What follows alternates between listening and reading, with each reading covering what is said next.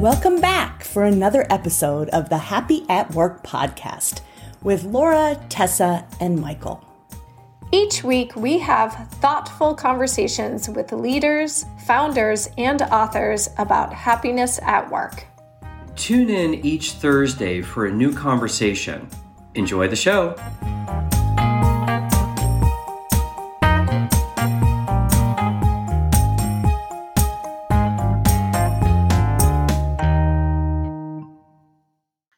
Welcome, everyone, to the Happy at Work podcast. We are so excited to have with us today Brett Martin, who is the co founder of Charge Ventures and Kumospace. Welcome, Brett. Pleasure to be here. Thank you so much for having me. So, Brett, let's just kick off with a question we ask a lot of our guests on the podcast, which is you've had um, a fantastic career journey and specifically around entrepreneurship. So, can you tell us a little bit? About your entrepreneurial journey and what has led you to the work that you do today. Yeah, well, I grew up in a small mid Atlantic beach town called Ocean City, Maryland. And my first job was actually the uh, seashell trade, as young children from beach towns do. And we used to go and get a bushel of dirty conch shells from a fisherman for $2 and then clean them, bleach them, and then sell them to tourists for $2 a piece. And that was a brisk trade until my parents found me paying my sister hourly, like $2 an hour to run the business. And they put an end to that. And I learned about regulation and uh, ethics.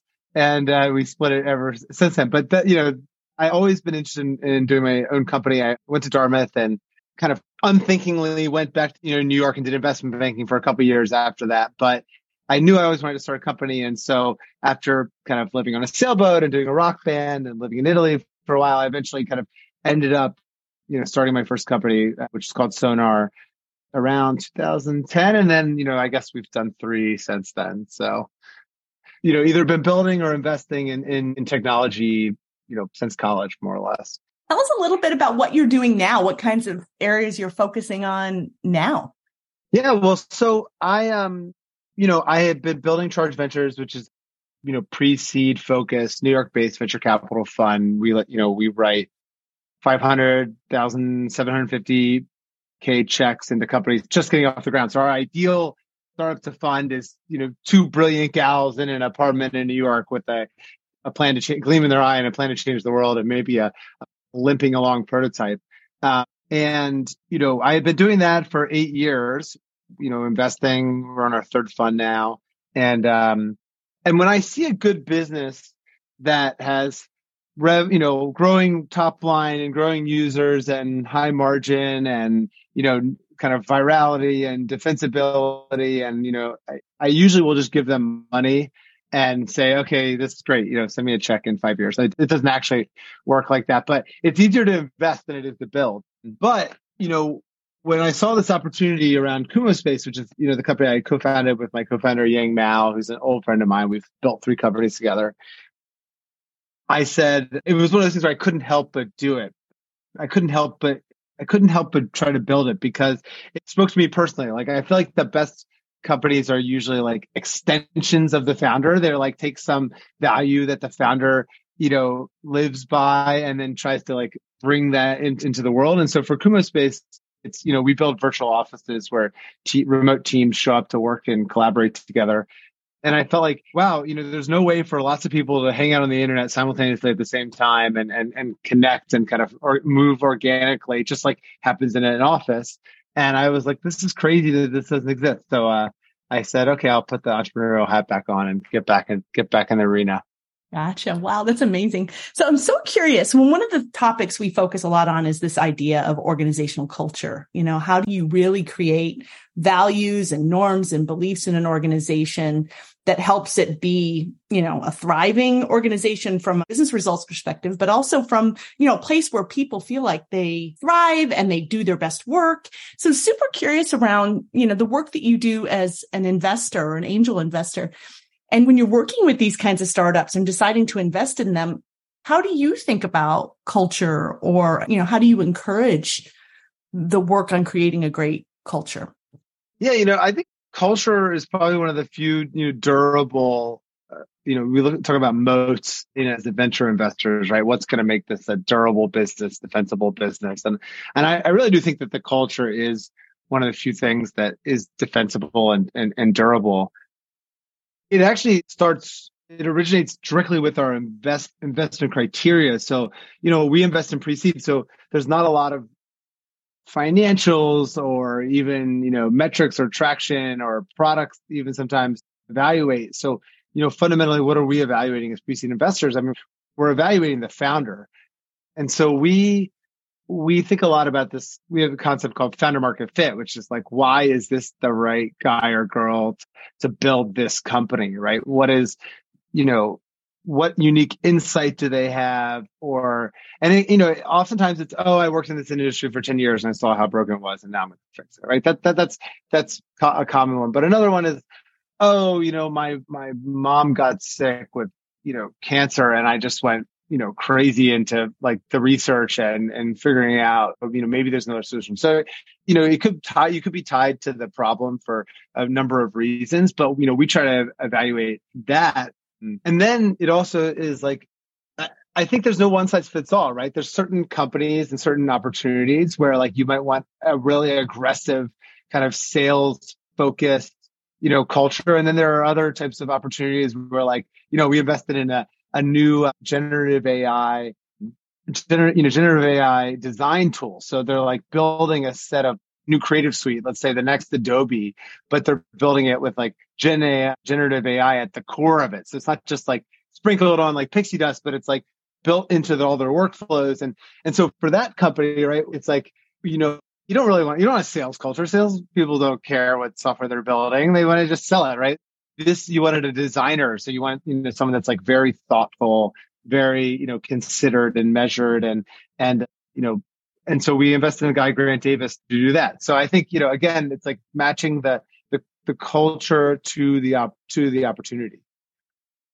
It's really interesting to hear you talk about how you assess the the entrepreneurs. I have an entrepreneurial background, but I was always the hired CEO into some startups. And it wasn't until my third one did I finally figure out that, oh, culture needs to come earlier than later because it's kind of hard to build culture into an already established company as a hired CEO versus if you're able to kind of start it from the beginning, you can start to create processes and ways that the, the teams communicate to, so that they can better connect with one another. So, do you ever give advice to the entrepreneur that you're investing in, or do you ever talk to them about ways they can start thinking about bringing teams together or building that that way to be productive in a team format? You know especially for people who may be really super smart in the technology side and that's why you're investing in them but they still have to create an organization a company and and get great people together to move it to move it forward. So what are your thoughts on that uh, i mean i feel like we all need we all we all need a lot of coaching there. You know i'm still trying to get better at it. I think one of the founder blind spots is that like as a founder you become completely consumed with your problem and your company and you know it's like your baby right? But then you lose track that like, it is not everyone else's baby. It is their job. And so how do you you know how do you keep that in mind and be fair to these people that you know are choosing to work with you and you know frame their work in ways that give them purpose and and you know and and and meaning so you know, I'm just, I'm always interested in, like, you know, I feel like culture and, and ritual are often uh, quite, you know, intertwined together and used together.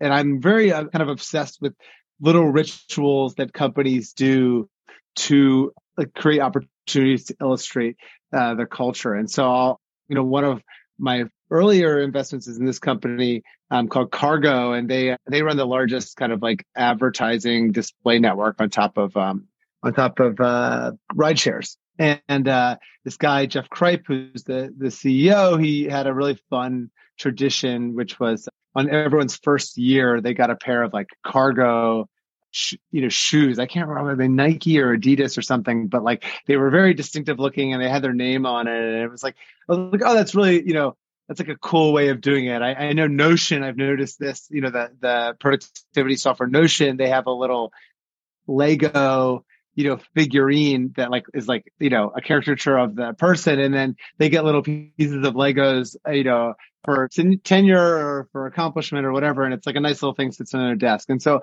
yeah, I feel like you have to find opportunities to like, you know, reinforce like what the culture is. And I, and you know, you talk about Amazon, like as an example of this, like, oh my gosh, they work their 14 principles into every, you know, sentence or every presentation that they give. It's just like an extreme example of that. Right. Having some, those first two examples you gave, having a, like a physical representation or manifestation, right? Of something you can kind of point to and put in your hand to say, Oh, I get it, right? It's pretty powerful, isn't it? Yeah, especially in this like virtual world, you know, we sell virtual offices. We work, we're fully distributed and remote. And yet, you know, we actually have person offsites twice a year because we see the value in, you know, bringing people together. Completely, completely. We saw that you recently at South by Southwest presented about remote work. So would love to hear your thoughts about remote work and whether or not you, you know, think about whether or not it's here to stay, which I mean, which you hope. All right. Well, I don't know. I'm fully committed this future. And I think the discussion around remote work is actually this false dichotomy that where it's either, okay, you can, you know, work in an office, in which case you, it's good, you know, connections to your coworkers and you can collaborate, you know, you can collaborate and you're, produ- you're productive, you know, but you have to commute for an hour and a half a day and you don't get to uh, you know you, you have to sit there when no one else is there and you have to put in FaceTime and you know it's kind of like you can only work for companies that are you know co-located with you in your city right? You have to work in a major urban area. Or okay yeah you can work remote and so you can have the flexibility and you can work from anywhere in the world and you you know have more of your own schedule and you don't have a commute but but then oh wow you're actually like isolated and you know you're alone and you don't have strong don't have strong company culture right? This and so the world has created this oh either or like it's black or white. And uh at least you know i believe in, in the vision for Kumospace which is my company is that like there's a third way right where you can be productive you can connect with your co- colleagues you can you know get good, really high productivity work done. You could be a performance organization. You know, you can be a culture first organization and you can get that flexibility and freedom that we know uh, everyone, you know, loves. We, you know, people love being able to like drop their kids off at school. They, they love being able to, you know, live like instead of taking week off and going on vacation for one week in Europe, it's like, oh wow, now I actually can work from France for three weeks and then take the fourth week off, right? So our vision is that you know you can have your cake and eat it too in that in that respect. So just to kind of stay on that line around remote work, because some of the re- questions we get related to the podcast or the teaching and the research that we've done has been how do you how do you create you know, team performance. Of course, there's lots of, I think it's a multi generational thing. So we recently had a, a panel of Gen, Gen Zers who were two, three years out of college, under, out of undergrad. And to them, what actually was eye opening to us to hear was they were like, we don't know any other way. Like we've come into our professional careers being remote. So you, you know, declaring us it's better for us to come back to work doesn't even make sense to us because we've never known a world where we weren't remote for the majority of the time, which was a huge aha for us. So to those you know cynics who are questioning productivity of employees or how do you track that or how do you actually build team performance and and how are you able to measure that? What are some of the things you say? And, and can you tell us a little bit more about Kumospace and may, maybe how that collaboration works in that virtual setting that could help demonstrate some of those metrics that managers are looking for to to make sure that when their employees are remote that they're actually working?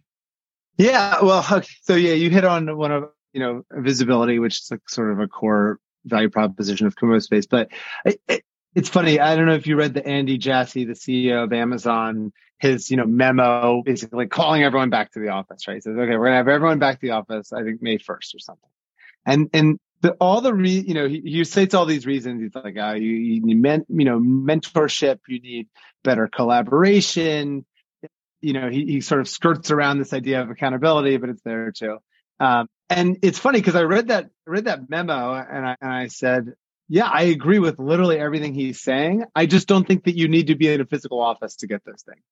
And and so that's the core premise of Kumospace, which is a virtual office. You know, it's just like you open it up the screen. It's it's a it's a two dimensional map, and you know you've got different offices, and you'll just see people as their video, their videos, their avatar, and they're having conversations. They're screen sharing with each other, and they're moving between you know marketing and sales, just like you would see in a real office. And you know at any given time an office has dozens of conversations going on at the same time. And you know that's just what Kumospace does rather than having you know everyone having their own little chat in in a, a black hole right where i might have a thousand person company there might be 50 people zooming there might be 50 different zoom conversations with five people in each of them right now at any given time and i have no idea what those are and it would also be really weird if i just like showed up in your waiting room in Zoom, uh, you know, and you're like, what's Brett doing in there? I, you know, you, that would be weird, right? Whereas in Space, it's totally natural. You can see everyone.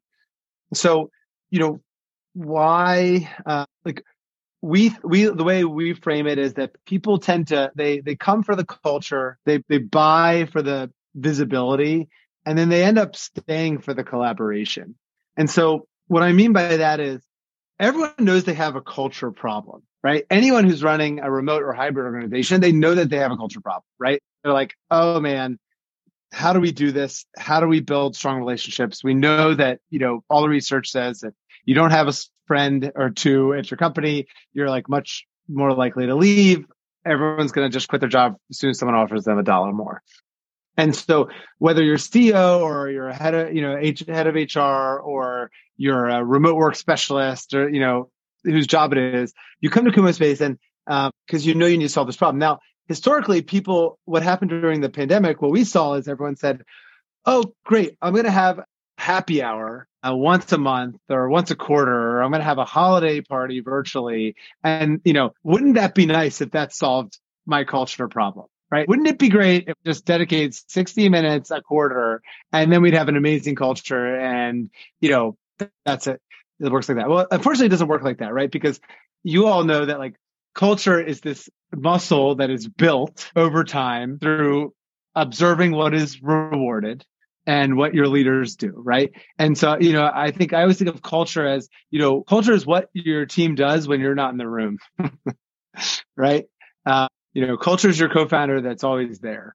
And um, so we we believe the culture is like this thing that is emergent property you can be structured and deliberate about creating it, but it is an emergent property of those interactions. And you have to, it's the five or six or dozen micro interactions you have over course of the day that people learn, okay, this is how things are done here.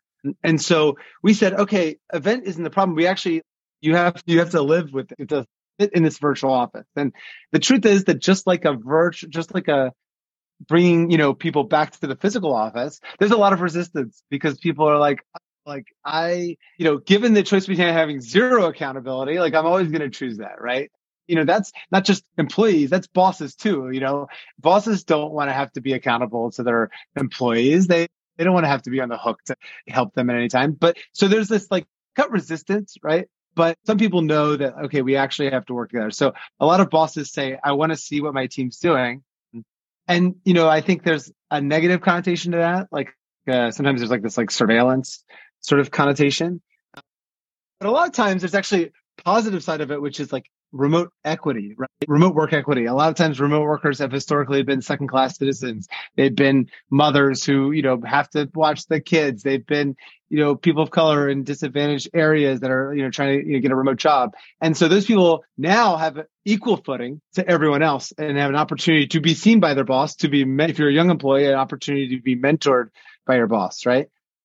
And then the final part is, okay, so actually you're there, you can see other people. Well, guess what? If you could just see someone, you could tap them on the shoulder. And so why people end up staying using Kumospace and, you know, we don't really have any churn is because wow, you realize, yeah, if we get everyone together and we are synchronous for several hours a day, we're actually going to be much more effective, shocker, than if we're all sitting in our rooms by ourselves and occasionally doing a Zoom when we f- must.